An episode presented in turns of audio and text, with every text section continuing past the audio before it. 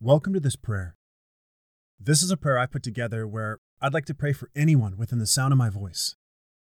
All I ask you to do is to agree with me as I pray, and together we will seek our Heavenly Father. Let us pray.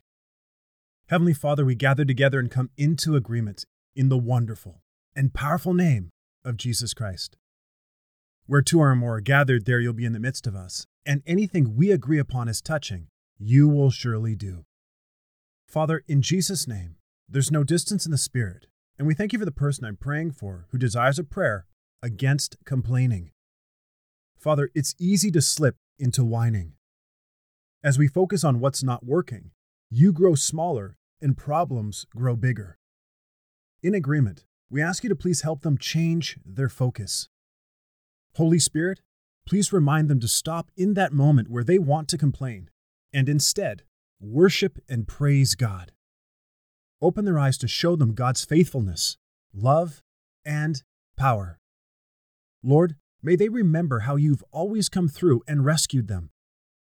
As they lift you up, you grow bigger in their eyes, while problems they can complain about grow smaller. You are so good to them. As they focus on what you have done, are doing, and will do, complaining really loses its power. We speak strength and peace over them. Refresh them and fill them with your spirit. Transform the attitude of the person I'm praying for towards what causes them distress and to fear. We decree and declare that they will choose to praise you over complaining. We decree and declare that the meditation of their heart will be on you. Thank you for your goodness and loving kindness. Praise you that you know exactly what they are facing and they can rest in knowing you have a plan. Your thoughts are far above their thoughts. Your wisdom is leading them through the tough circumstances in life. May they come to know you more closely when life gets challenging. Mold and shape them into who you want them to be. They are surrounded by your love and mercy. The Spirit of Christ lives in the person I'm praying for, and that means they really can meet and defeat complaining. We believe and receive everything we've prayed and give you glory in advance, for this prayer is answered. In the wonderful and precious name of Jesus, we pray. Amen.